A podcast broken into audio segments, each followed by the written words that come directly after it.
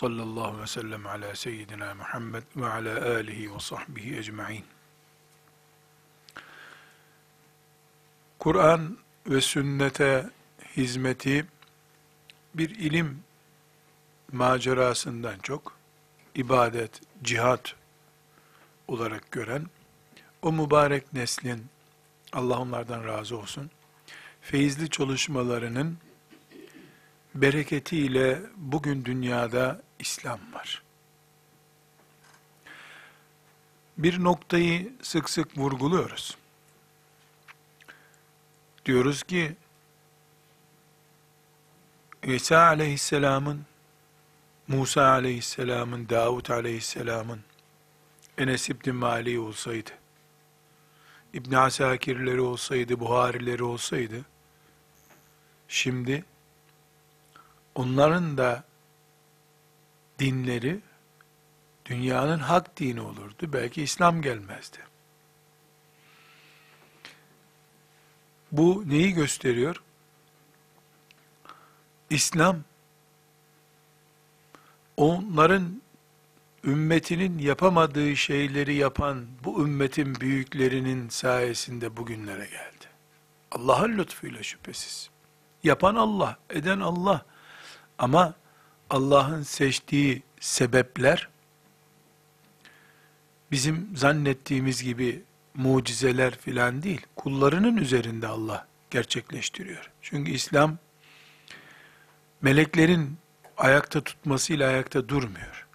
Kulların kulluk yapmasıyla ayakta duruyor.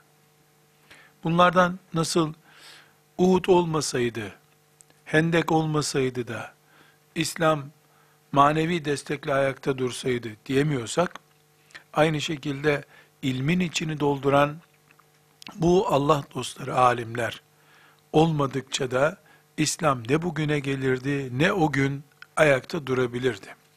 Bilhassa ashab-ı kiramdan söz ediyoruz. Ashab-ı kiramın bu olağanüstü diyebileceğimiz çaptaki gayretini minnetle, onları minnetle e, anacağımız bir hizmet olarak görüyoruz.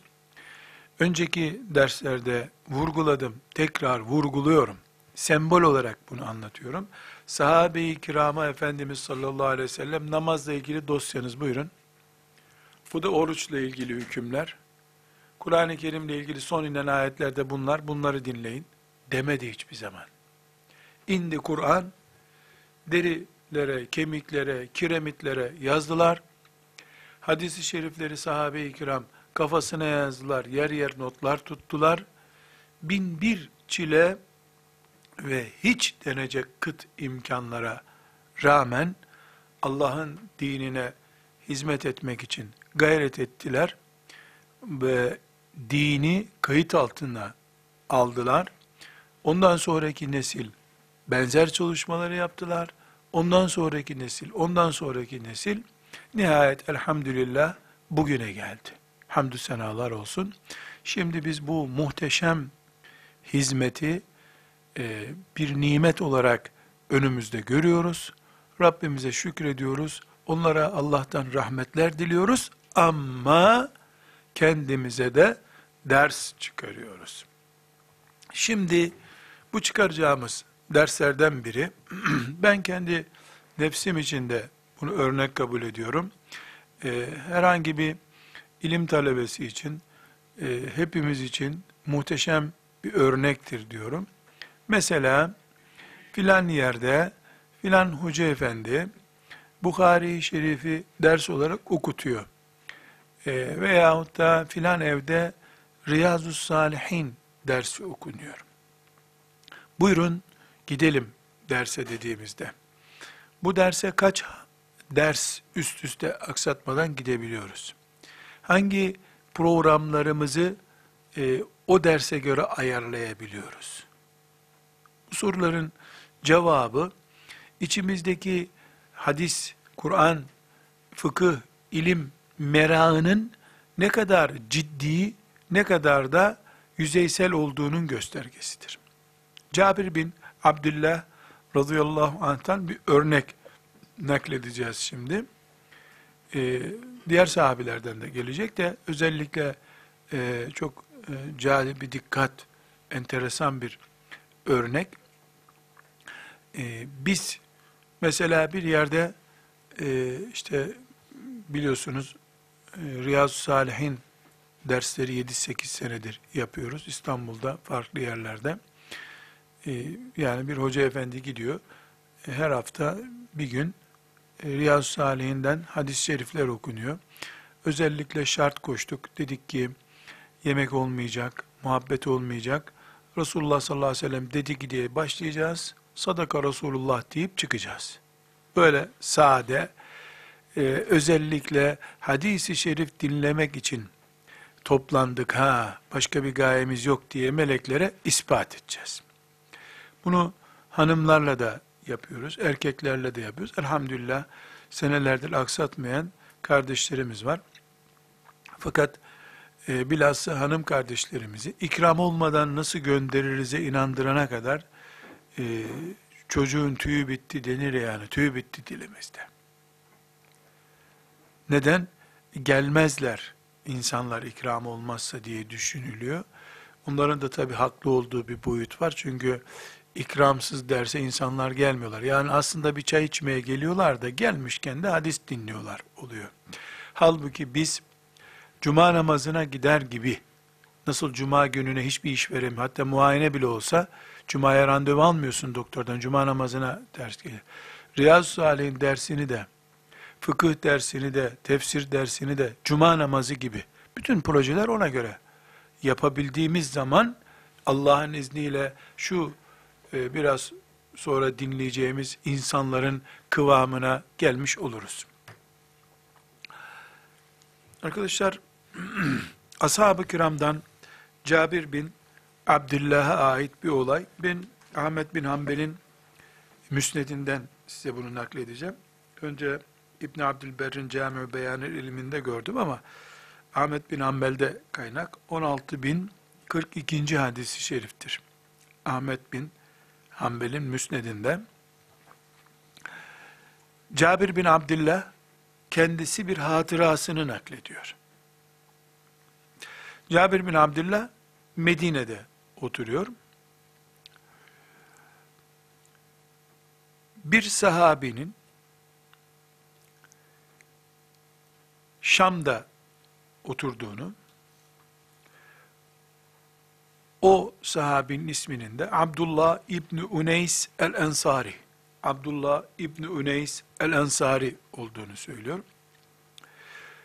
Ee, bir hadisi şerif var.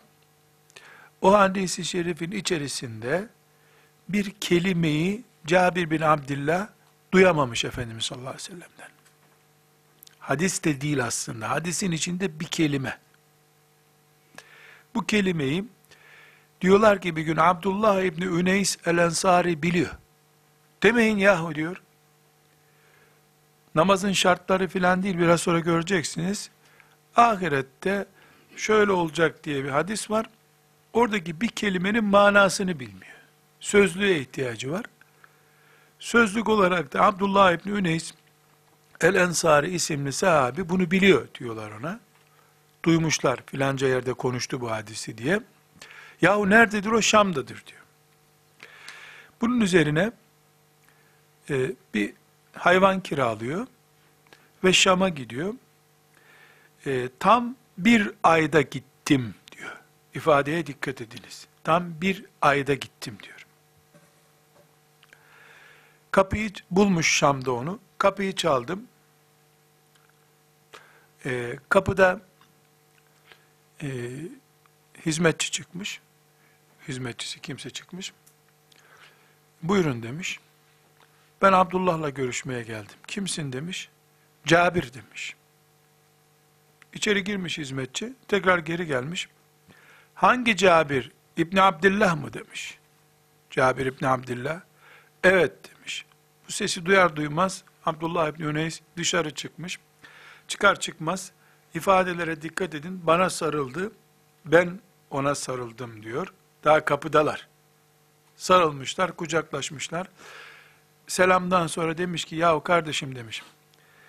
Resulullah sallallahu aleyhi ve sellem Efendimizin zulüm ve helalleşmekle ilgili hadisi şerifini duymuştum. Orada anlamadığım bir mesele var. Dediler ki sen onu biliyorsun, onu sormaya geldim.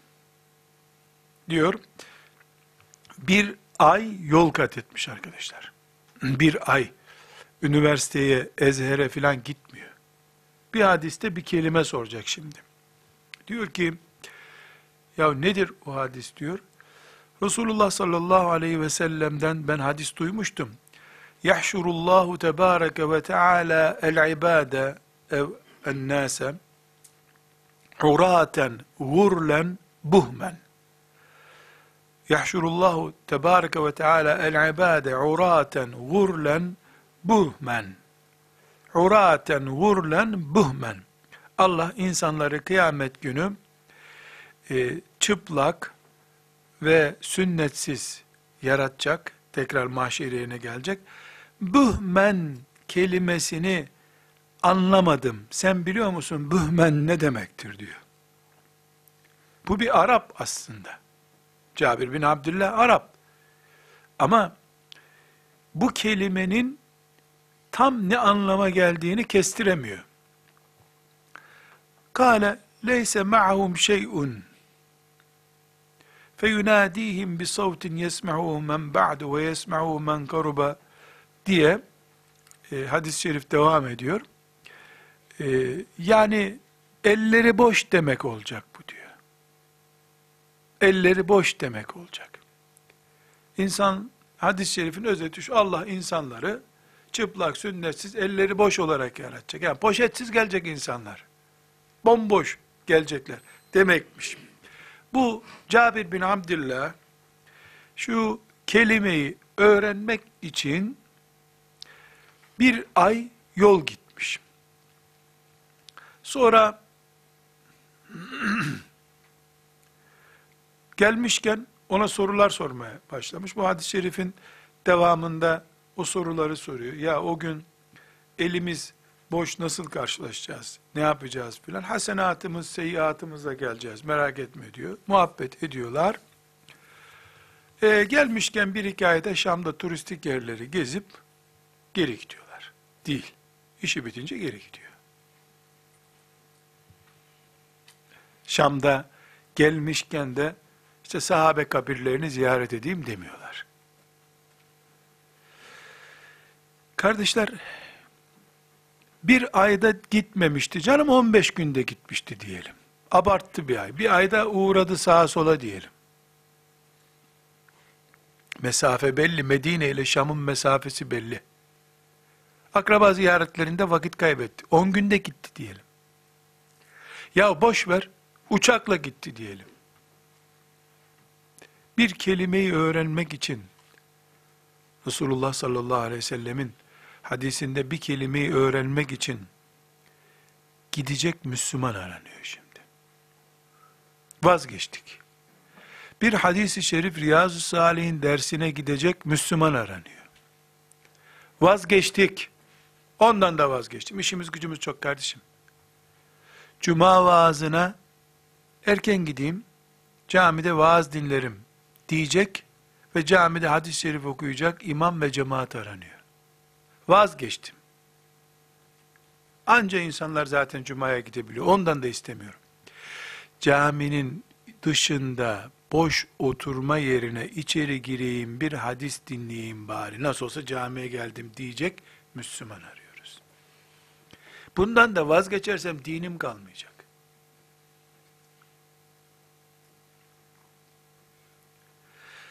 Bir ay yol kat ediyor. Aman ölürüm bir hadis-i şerifi tam anlamadan ölmeyeyim diye. Caminin dışında ezana 10 dakika var diye bekliyor. İçeride vaaz ediliyor, hadis okunuyor, dinleyemiyor. Sonuç ikisi de aynı cennette. Çünkü bu Müslüman da öldü mü yapılan dualarda adın cennetlerine koy ya Rabbi bunu Firdevs-i Ala'ya koy Hamza ile beraber e, şehitlerle beraber haşret diye dua edildi cenaze töreninde. İkisi de aynı cennette, adın cennetlerinde, Firdevs-i Ala'dalar ve Allah adil. Beyin zorlanır bunda. Zorlanır. Herkesi sevdiğiyle yapar Allah. Ama cuma namazına kalan 10 dakikayı caminin önünde sigara içerek bekleyenle değil. O sevgi inandırıcı bir sevgi değil çünkü. İnandırıcı sevgiler herkesi sevdiğiyle beraber yapacak. Bu Cabir bin Cabir bin Abdullah radıyallahu anh'ın yaşadığı bir hatıra. Ata İbni Ebi Rabah bir başka olay naklediyor. Sahaba, sahabiden Ebu Eyyub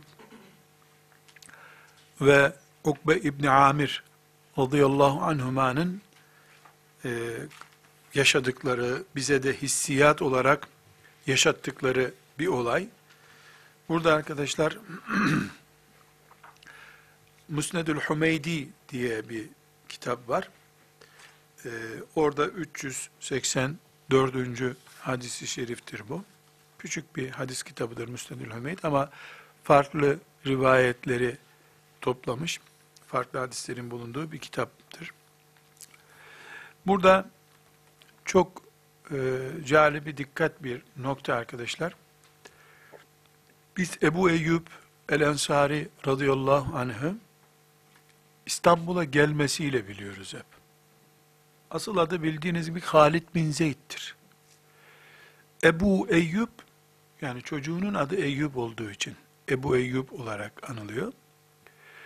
Eyüp Sultan diye de Ebu'su gitti, Eyüp abi kaldı sadece İstanbul'da. Yani İstanbul'da Eyüp semti diyoruz ama Ebu Eyyub semti olması lazım onun. Ee, Allah şefaatine nail eylesin. İşte İstanbul'a geliş hikayesini biliyoruz. Oraya dalmaya gerek yok. Halid bin Zeyd radıyallahu anh'ın Ukbe bin Amir ile ilgili bir olayı bu. Ukbe bin Amir Mısır'da. Radıyallahu anhum cemiyen. Ee, bu Ebu Eyyub Resulullah sallallahu aleyhi ve selleme e, yakın akrabalığı olan bir sahabi. Buna rağmen bir hadisi şerif hakkında bilgi eksikliği var. Bu eksikliği tamamlaması için Ukbe bin Amir'in e, ona destek olabileceğini, yardımcı olabileceğini öğrenmiş. Atlamış, Mısır'a gitmiş. Medine nere, Mısır nere? Harita üzerinden bakabiliriz. Arada Süveyş'i nasıl geçmişler, Kızıldeniz'i nasıl geçmişler? Bugünkü haritadan bunu bir inceleyebiliriz.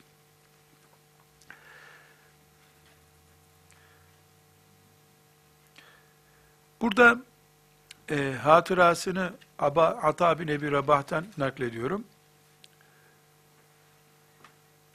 Diyor ki Mısır emiri Mısır'a ilk gittiğinde Mısır emiri Mesleme bin Mahlet el-Ensari'nin e, evine gitmiş. E, kapıyı vurmuş. Yani adres arayacak. Ukbe bin Amir'i arayacak. E, kucaklaşmışlar. Hayrola Ebu Eyyub ne işin var Mısır'da demiş. O da demiş ki Resulullah sallallahu aleyhi ve sellem'den bir hadis-i şerif duymuştum. E, o hadisi şerifi bir ben biliyorum, bir de Ukbe bin Amir biliyor. Ukbe de Mısır'daymış. Ben şimdi bilgim tam mı değil mi, eksik mi biliyorum, tereddüt oluştu bende. Resulullah sallallahu aleyhi ve selleme ait bir hadisi tereddütlü kullanmak da istemiyorum. Ukbe'ye e, ulaşıp tekit etmek istiyorum bilgimi. E Mısır'a gelince de direkt sana geldim vali olarak. Ukbe'nin evini bana göster diye. O da e, acilen tabi demiş hemen gitmiş. Valilik derecesinde bir konu bu. Adam hadis tekit edecek. E, hemen Ukbe'nin evini buldurmuş. Ukbe'ye gitmişler. Ukbe hayrola Ebu Eyyub ne işin var burada? E, niye geldin? diye sormuş. Yahu demiş, müminin ayıbını örtmekle ilgili meşhur bir hadis vardı ya. Ya onu bir ben dinlemiştim. O gün bir de sen oradaydın. Resulullah sallallahu aleyhi ve sellemle beraber. Ee, şimdi e, bu hadisi şerifi kullanacağım ben. İşte kütüphaneye kadar bir çıkayım hani kütüphanede bir bakayım kitaptan diye Mısır'a kadar gelmiş. Ukbe bu hadis böyleydi değil mi diyecek. Gelmiş valiyi bulmuş. Vali buyur otur demeden Ukbe'yi bul bana demiş. Ukbe'yi bulmuşlar. Ukbe'den hadisi soruyor. Evet demiş. Men setara mu'minen fid dünya ala hizyihi seterahullahu yevmel kıyamet. Bir mümini dünyadaki aybından dolayı örten birinin de Allah kıyamet gün ayıplarını örter. Hadis bu. Fakale lehu Ebu Eyyub, buradan naklimizi e, metinle yapayım. Sadaktı. Evet, ben de böyle benim. Doğru söyledin demiş. Kafasındaki gibi. Men setera mu'minen fid dünya ala hizzihi setterahullahu yevmel kıyameti. Müminin dünyada ayıbını örteni de Allah kıyamet günü ört. Tamam böyledir. Thummen sarafa Ebu Eyyub ila rahiletihi ferakibeha raci'an ilel medineti. Bunun üzerine devesine binmiş, devesini geri çevirmiş, Medine'ye yola devam etmiş.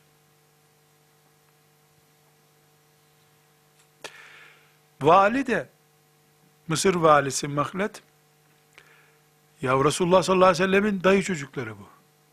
Akrabası. Mısır'a geldi bir yemek yedirmeden göndereceğiz diye gidin şeyin evinden çağırın akşamı bizde yesin demiş. Nasıl olsa Ukbe'nin evinde kalacak ya hadis dersi yapacaklar orada. Gelmiş valiye demişler ki Mısır sınırlarına çıktı o adam gitti demişler.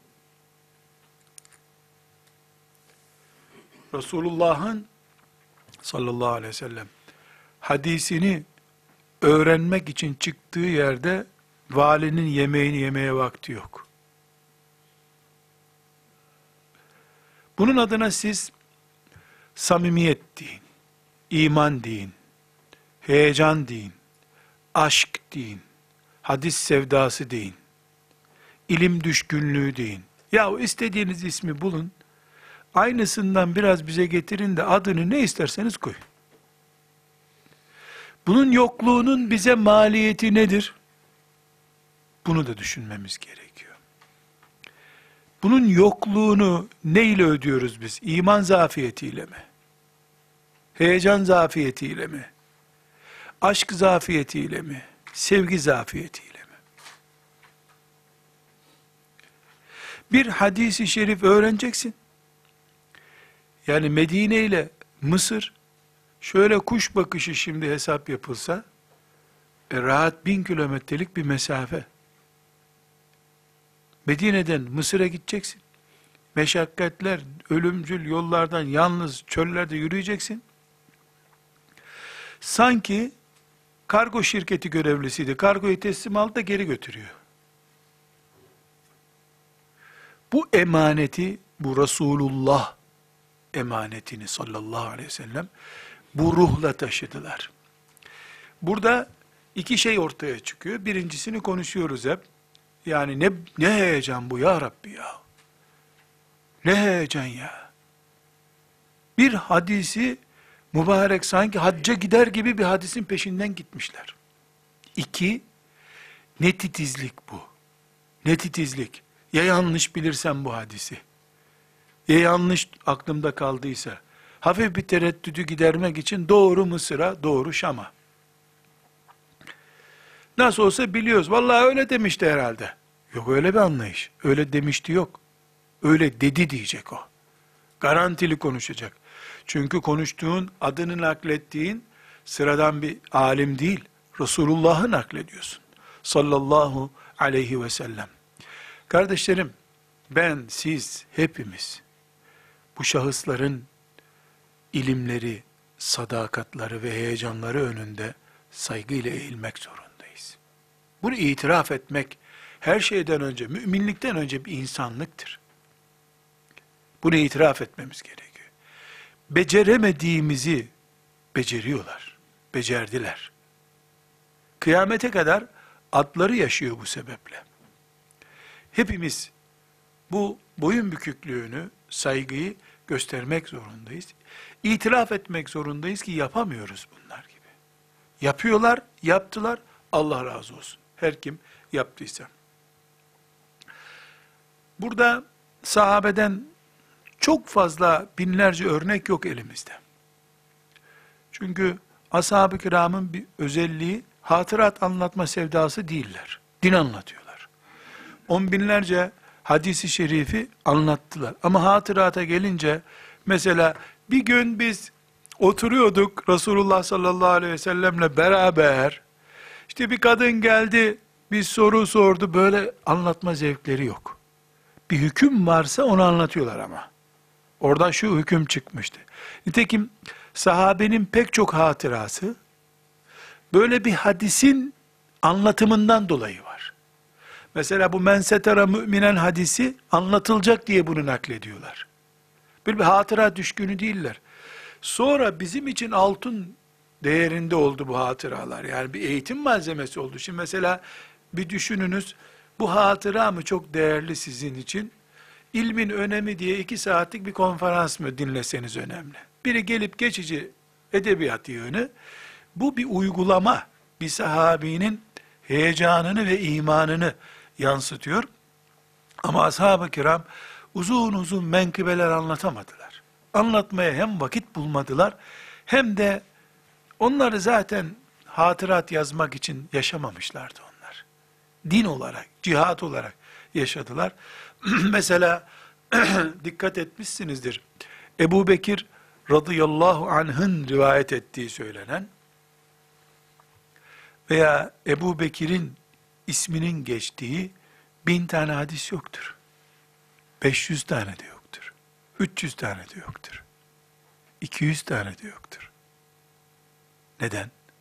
Her şeyden evvel çok yaşamadı Peygamber aleyhisselamdan sonra. iki sene iki ay yaşadı. İki, vefat eder etmez Efendimiz sallallahu aleyhi ve sellem ümmet omuzlarına oturdu. Nereden hatırat anlatmaya vakit bulacaksın? Şu ayet şöyledir, bu hadis böyledir demeye bile vakti yok ki.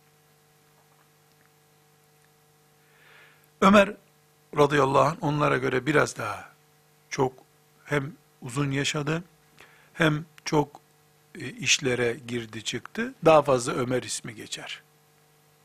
Allah hepsinden razı olsun. Bu heyecanı bir sonraki nesle bu şekilde aktardılar. O neslin tabi'in nesli olduğunu biliyoruz. Tabi'inin içinden çok muhteşem isimler çıktı. Ama sahabe kadar değil tabi. Yani e, tabi'in nesli sayı olarak belki 300 bin, 400 bindir. Ali radıyallahu anh'ın yanında 30-40 bin kişilik ordular oldu toplam olarak. Ee, her bir sahabinin bin, iki bin, üç bin talebesi oldu. Ama sayı olarak böyle alana yayılmış bir durumda oldukları için ashab-ı kiramın isim, isim kataloğu gibi elimizde bir tabi'in kataloğu yoktur. Yani tabi'in hakkında e, evet sivrilmiş Said İbni Müseyyep gibi, Fudayl bin Eyyad gibi, e, Hasan Basri gibi çok orijinal büyük isimler var. Ama e, böyle ashab-ı kiram kadar yaygın çok fazla bir isim maalesef elimizde yok. Keşke olsa ama o nesil hakkındaki e, bilgiler genel olarak mevcut tabi'in nesli hakkında. Çünkü savaşlar, e, futuhat için sağa sola gidilmesi vesaire gibi bir sürü sebeple tabi'in neslinin bir ansiklopedik çalışma yapma fırsatı olmadı. Bir de tabi'in nesli kendilerinden hiçbir ölçü ile ölçülemeyecek kadar daha değerli bir nesil olan sahabenin peşine can havliyle koştular. Çünkü sahabe zirveydi. Tabi'in ise altlarda bir nesil. Yani sahabinin makamına gelmeleri mümkün değil. Aman Enes İbni Malik'i göreyim diye kim bilir ne can atmışlardır. E sonra Hasan Basri'yi görsen de olur, görmesen de olur düzeyine düştü. Çünkü sahabe değil Hasan Basri. Evet insanlar Hasan Basri'yi takdirle karşıladılar, hürmet ettiler ama e, o birinci el olan sahabiye olan rağbet tabiine olmadı. Bir sonrakine daha az oldu. Ondan sonra zaten e, her şey kitaba döküldü. Abdullah İbni Mübarek e, ashab-ı kiramdan sonraki tabi'in neslindendir. Tabiinin e, birinci derecedeki kadrosundan değil ama zühtte cihatta çok meşhurlardandır. Çok meşhurlardandır. Bilhassa cihadı çok meşhurdur. Ee, Antakya'nın fethinde e, bulunan kadrodandır. Hem mücahit, hem zahit, hem alim, hem muhaddis birisidir. Burada e, ciddi bir istifade kaynağı olarak hadis-i şerif ile meşguliyetini anlatan bir cümlesi var. Onu nakledeceğim. E, burada yalnız e, Abdullah İbni Mübarek hakkında e, ciddi bir tespit yapmak istiyorum. Tabiinden bir Allah dostunu konuşuyoruz. E, yaptığı işler herhangi bir şekilde elbette peygamber gibi ibadet değil. Yani peygamber ne yaptıysa aleyhisselam ibadet olarak görüyoruz. Ama Abdullah İbni Mübarek önümüzde bir ölçüdür. Çünkü benden sonra en hayırlı nesil sahabe neslidir. İşte en hayırlı nesil sahabe neslidir. Ondan sonraki nesil, ondan sonraki en hayırlı nesildir de Abdullah İbni Mübarek var. Burada Siyer-i Alam'ın Nübela'da 8. ciltte 382. sayfada e, Nuaym bin Hammad naklediyor. E, Abdullah İbni Mübarek e, evinde çok oturuyordu. Çok eve kapanıp kalıyormuş. Demişler ki, ya sen evde sıkılmıyor musun? Sıkılmıyor musun evde? Demişler. E, demiş ki, niye sıkılayım ki? Resulullah ve ashabıyla beraberim ben evde demiş. Resulullah ve ashabıyla beraberim. Bu cümle bize çok şey hatırlatıyor arkadaşlar. Biraz önce dedim ki peygamber değildi. Bir peygamber gibi e, bunun cümlesini alıp tesbih yapamayız kendimize. Ama bir kere bir, o dönemde erkek evinde oturmaz diye bir anlayış varmış demek ki. Evde canın sıkılmıyor mu diyorlar. İki, demek ki evde Resulullah sallallahu aleyhi ve sellem ve ashabıyla beraberim derken, herhalde şimdiki gibi geldi beraber rabıta yapıyorduk, şeyh şöyle dedi bize, işte cübbesini üstüme koydu, işte öyle resmine baktım filan demiyor herhalde. Ne diyor? Hadislere çalışıyorum diyor. Çünkü kendisi de bir hadis alimi. Zühdle ilgili kitabı var. Kitap yazan bir alim yani. Resulullah'la ve ashabıyla beraberdik sözünden aleyhissalatü vesselam hadis okumayı, hadis çalışmayı, ezberlemeyi peygamberle beraber olmak, Ebu Bekir ile beraber olmak olarak yorumluyor. Bir kere daha bu bizi hadislerle bir diriliş yapabilmek için ana formüllerden birisine götürüyor. Nedir o formül? Mümin insan Abdullah İbni Mübarek gibi oturup burada Resulullah'ın hadisini okuyorum. Yalnız değilim. Resulullah'la beraberim diyecek zevkle hadis okumalıdır. Ashabla beraberim diyor. Ashabla nasıl beraber olursun ki? Ashabla nasıl beraber olmuş? Çok basit. Çok basit beraber olmuş. Ashab-ı kiramın rivayetleriyle meşgul. Gördüğü sahabilerin Enes İbni Malik'i görmüş. Enes İbni Malik'in hadislerini diziyor. Burada kardeşler, ashab-ı kiramı konuştuğumuz zaman, hemen şu çıkıyor karşımıza. Ee, ben de peygamberin elini öpseydim, herhalde ben de iyi bir adam olurdum diyoruz. Yani hepimizin böyle bir mazeret oluşuyor kafasında şeytanın vesvesesiyle. E, Abdullah İbni Mübarek sahabi değil. E o da sahabinin elini öpmüş. Enes İbni Malik'in elini öpmüş. E iyi güzel hadi. Buhari kimin elini öptü? E filanca Nevevi kimin elini öptü? İzz ibn Abdüsselam kimin elini öptü? Nurettin Zengi kimin elini öptü?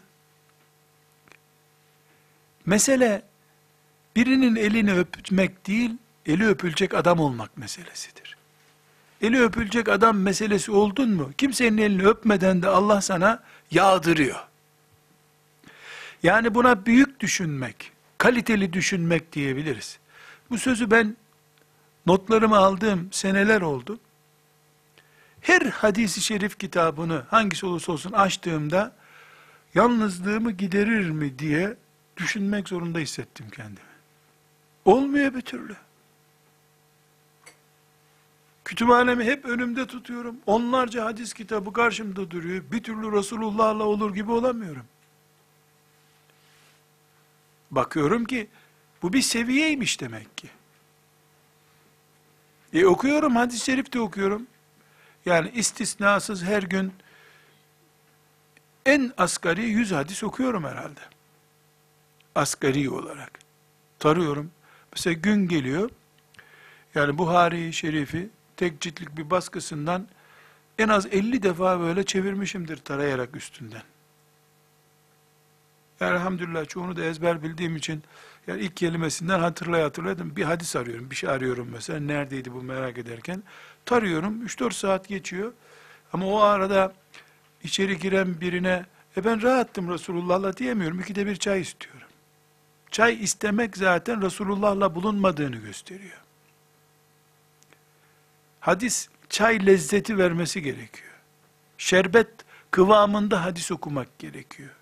Ama biiznillahü teala bu bir yarıştır. Henüz yarışımız bitmedi. Son nefesimize kadar bu mücadeleye devam edeceğiz. Hasretimizin bu olduğunu Allah'a göstereceğiz. Biz böyle istiyoruz. Abdullah İbni Mübarek gibi kendimi Enes İbni Malik'le hissetmek istiyorum. O düzeye elbette üç günde gelmedi Abdullah İbni Mübarek.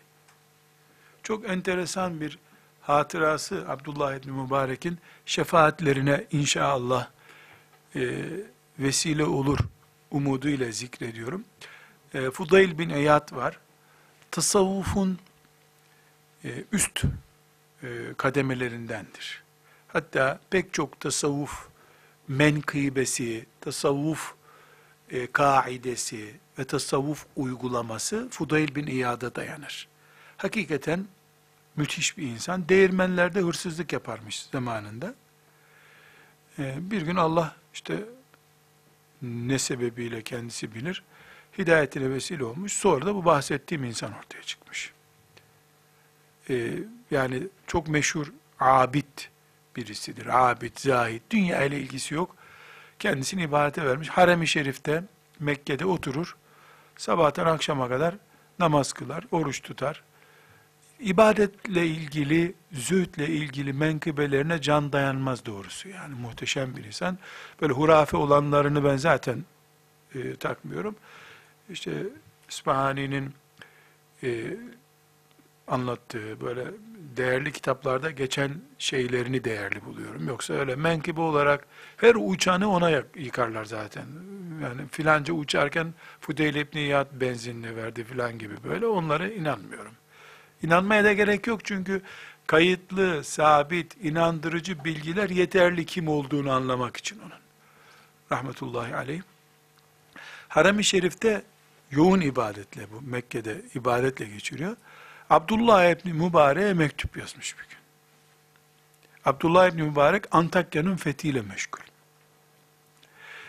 Ee, ona işte mektubunda Harem-i Şerif'te Kabe'ye bakarak e, namaz kılmanın, oruçlu olmanın ne kadar mübarek olduğunu anlatıyor. Övüyor onu.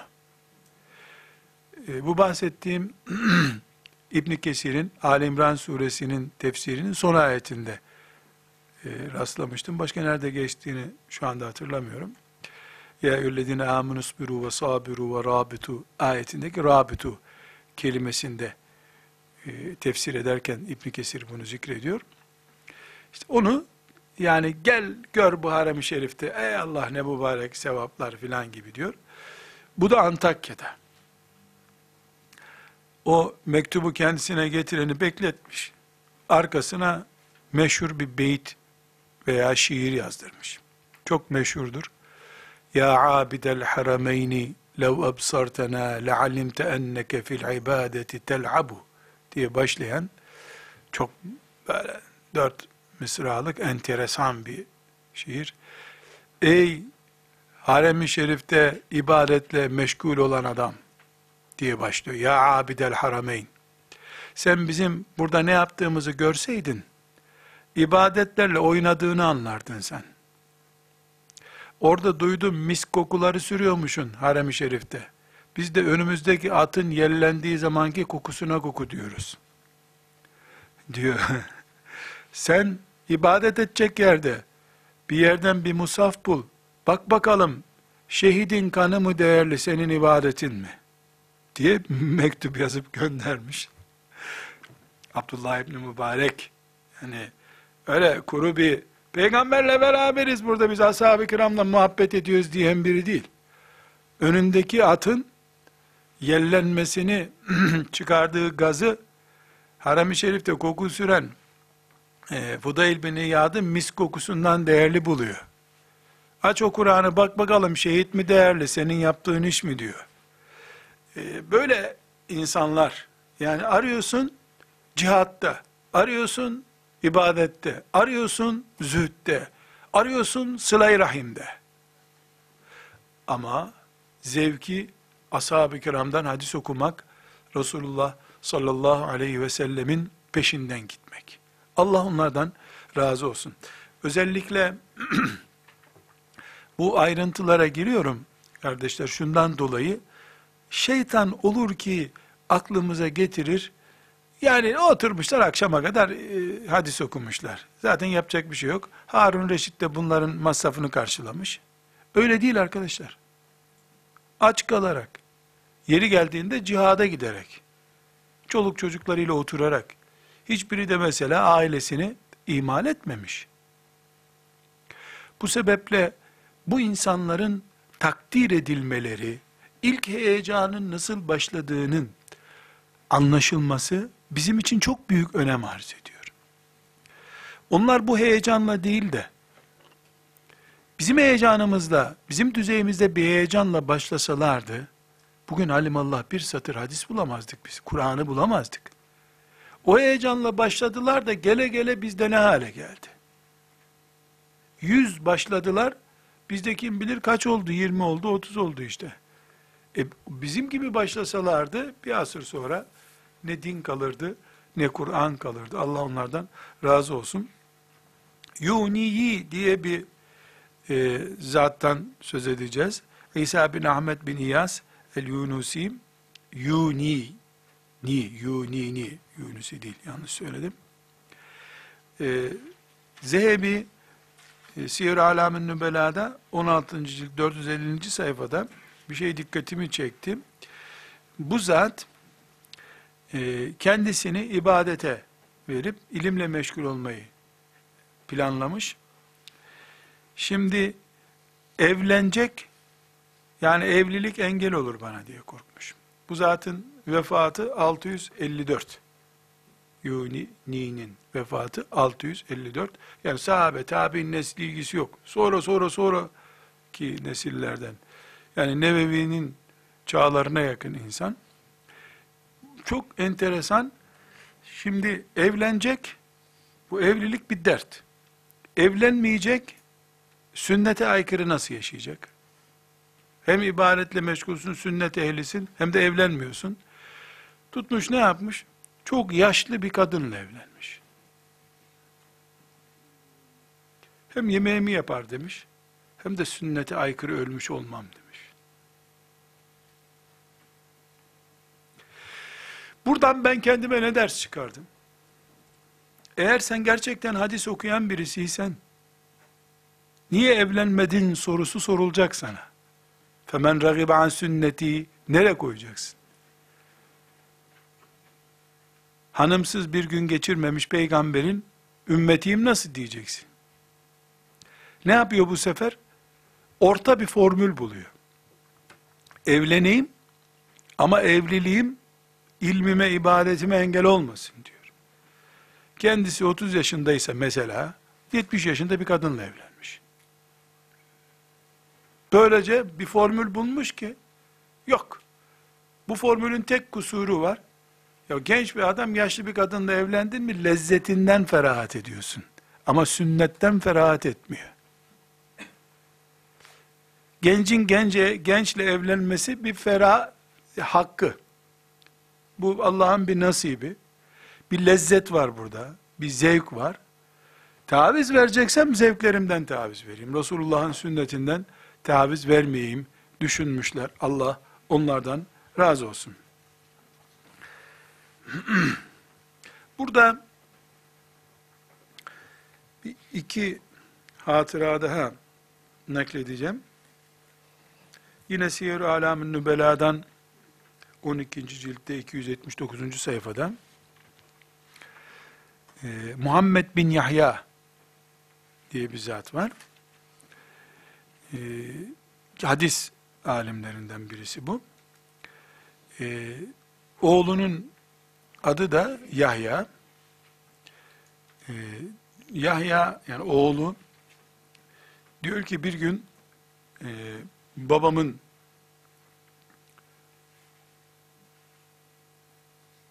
odasına girdim bir gün diyor. Babasının odasına girmiş. Babası kitaplarıyla meşgul. Kaylule vaktiydi girdiğimde diyor. Kaylule ne zamanki vakittir?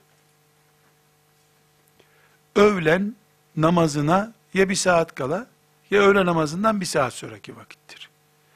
Arada yani saat 11 ile 2 arası kaylule vaktidir. Kaylule uyku kestirmesi yapmak demek. Uyku insan hani günlük mesainin yarısına geliyor yaklaşık olarak. O esnada yoruluyor bir 10 dakika kestiriyorsun. Babasının yanına girmiş. Kitaplar mitaplar önünde kandili de yanıyor babasının. Kandil de yanıyor. Kandil gece boyu sabahleyin hep yandığı için de her yer is olmuş. Baba demiş, sen ne yapıyorsun burada demiş. Bu kadar bak her taraf is oldu. Sen ne, neyle meşgulsün? Namaz vakti geldi haberin yok mu? Dönmüş. Oğlum demiş, lezzetimi böldün demiş. Resulullah sallallahu aleyhi ve sellemle ashabıyla beraberdim ben sen ne yaptın şimdi demiş. Gece adam meğer dalmış. İşte hadis çalışıyor. Ne çalışıyorsa. Sabah olmuş, güneş doğmuş, kahvaltı geçmiş. Çocuklar okula gitmişler, servisler almış götürmüşler filan vesaire. Çaylar, muhabbetler içilmiş. Hala bunun kandil yanıyor. Hala bu gece ders çalışıyor. Güneşin doğduğunu anlayamamış. Kahvaltı zaten yok. İşte Nescafeleri filan ara sıra gelmiştir. Bu heyecandır onları Allah'a kavuşturan şey. Bu heyecanla Rablerine gittiler. Bu heyecan yaptıkları işlere bereket verdi. Bu adam bana filanca dedi ki Resulullah şöyle buyurmuş dediklerinde insanlar inandılar bunların sözlerine. Çünkü bunlar dünyevi bir maksatla değil. Güneşin doğduğunu bile anlayamayacak kadar kendilerini ahiret alemine, Resulullah'a, ashabına aleyhissalatü vesselam feda ettikleri için bu muhteşem e, sonuçla karşılaştılar. Herhalde biz de e, maddi değerleri bunların manevi değere verdiği değer gibi öne çıkardığımızdan Allah bize bereket vermedi. Burada arkadaşlar bir nakil daha yapmak istiyorum.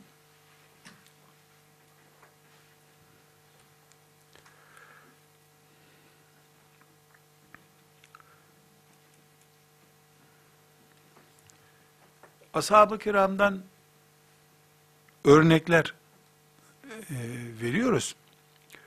Bu örneklerde geçen derslerden birinde hatırlarsanız Ebu Bekir'in yanında e, ben seni rüyamda gördüm diye Ömer'e birisi hatıra nakledince onu kovmuştu yanından.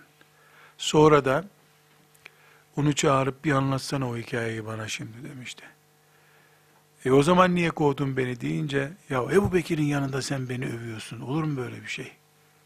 Demişlerdi, görmüştük ki bir saygı, edep, kendinden büyük olana hürmet diye bir anlayış var. Böyle bir fazilet var aralarında görmüştük. Bu örnekte, buradaki bir örnekte İbn Abbas radıyallahu anhuma ile Zeyd bin Sabit arasında bir olay var. İbn Abbas'ı tanıyoruz. Zeyd bin Sabit'i de tanıyoruz. Zeyd bin Sabit Efendimiz sallallahu aleyhi ve sellemin gününde de ilmiyle meşhur, Efendimizin öne çıkardığı, bilhassa matematik vari konularda Efendimizin Zeyd, Zeyd anlar bu işten e, diye e, öne çıkardığı isimlerden birisi. Allah hepsinden razı olsun. Zeyd bin Sabit'in annesi ölmüş. Annesinin e, cenazesini bizzat kendisi kıldırmış. Sonra da e, geri gidecek, işte mezarlıktan geri gidecek, hayvanına binecek. E, mahzun bir şekilde olduğu için herhalde tahminen söylüyorum, yani birisi yardım etse de hayvana sıçrasa diye destek zannediyorum e, gerekmiş. İbn Abbas da orada hayvanın yularını tutmuş, e, yardım etmiş binsin diye. Şimdi İbn Abbas sahabi, Resulullah sallallahu aleyhi ve sellemin amcasının oğlu, alim, Kur'an tercümanı. E Zeyd de alim ama alim. Zeyd fena bir alim değil. Yani Kur'an'a hizmeti, fıkıh hizmeti, hadise hizmetinin e, tartılması, ölçülmesi mümkün değil. Ama bir hayvanın yularını tutmak, üzengisini tutmak hizmetçi işi. İbn Abbas'ın yapacağı bir iş değil. Çok enteresan bir şekilde İbn Abbas gelmiş bir hizmetçinin yapacağı işi yapıyor. Zeyd ne yapıyorsun sen demiş. Ne yapıyorsun sen ya demiş. Yani nasıl böyle beni mahcup edersin? Cevap olarak o da demiş ki Hâgezâ nef'alu bil ulema demiş. Biz alimlere böyle yaparız demiş. O da eğilmiş, İbn Abbas'ın elini öpmüş. Biz de Resulullah'ın ehli beytine böyle yaparız demiş. Bu karşılıklı sahne, yani birinin ilminden dolayı e, saygı görmesi, öbürünün ehli beyt olduğu için saygı görmesi ve bunu riyakarlıkla böyle fantazi olsun diye değil, iman ederek bunu bir ibadet heyecanı ile yapmaları ashab-ı kiramın ilim namına yaptıkları işlerin cihat maksatlı, ibadet maksatlı olduğunu gösteriyor. Hedefte bir diploma, okul bitirme olmadığı için yaptıkları işlerde de yağcılık yok, dal kavukluk yok. Minnet duygusu yok. Alime hürmet ediyor. Ehli beytten olduğu için o da ona hürmet ediyor. Halbuki o da onun gibi alim ama ehli beyt olması her zaman ehli beytten olması daha önde. Her halükarda edeplerini en iyi şekilde sergilediler. Samimiyetlerini gördü Allah, melekleri kaydetti. Bunun üzerine gökten yağmur yağar gibi Allah feyiz ve bereket yağdırdı onlara. Bu hadisi şerifin e, Taberani'nin El Mucemül Kebir'inde 4746. hadis-i şeriftir. Müstedrek'te de hakimin müstedrekinde 5785 85. hadis-i şeriftir. Bu birinci bölümünü bu kaynaklardan zikrettim. Burada kardeşler bir iki noktayı vurgulamak istiyorum. Ashab-ı kiramdan işte yaşlı bir kadınla evlenip sünnete uyarak yaşayayım diye düşünenden vesaireden örnekler verdik. Bin kere itirafımız olsun ki biz bunu böyle yapamayız. Zor. Ama adamlığın, kalitenin bu olduğunu kabul ederiz. Elhamdülillah. Bunu itiraf ediyoruz. İki, tamamını elde edemediysek bu duyguların, birazını niye atalım ki? Şeriatımızın en önemli kaidelerindendir. Tamamını alamadığın şeyin bir, tamamını atman gerekmiyor. Parçalarını toplarsın. Bir ekmek yiyecektin, e, bulamadın bir dilim yersin, bir somununu yersin. Biz böyle olamıyoruz diye olabildiğimiz kadarını bari ihmal etmeyiz. İnşallah olabildiğimiz kadar. 10 bin hadis ezberleyemem, 10 tane ezberlerim.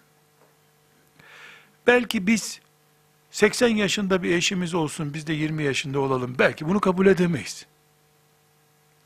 Ama şunu da mı yapamayız? Hadis bilen bir eşim olsun bari. Yaşıt olalım ama bari hadis bilen olsun.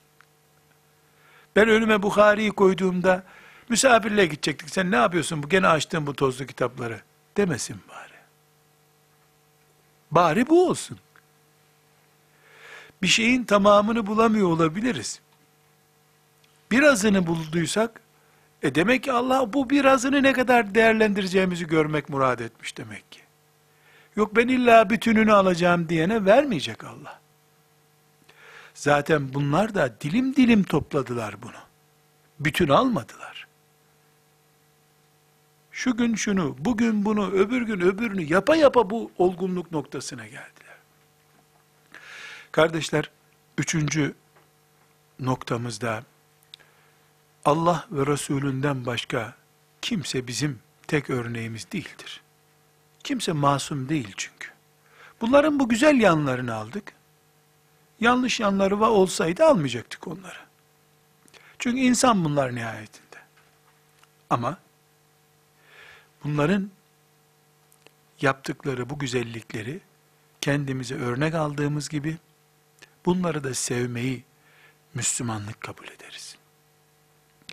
İnşallah ileriki derslerimizde alimlerin bizim için, bu hadis alimlerin için, alimlerinin bizim için nerede durması gerektiğini, onların olmamasıyla dinimizin ne hale geleceğini farklı açılardan ele alacağız inşallah.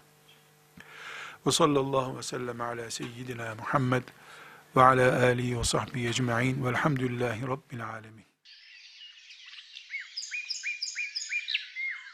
قل إن كنتم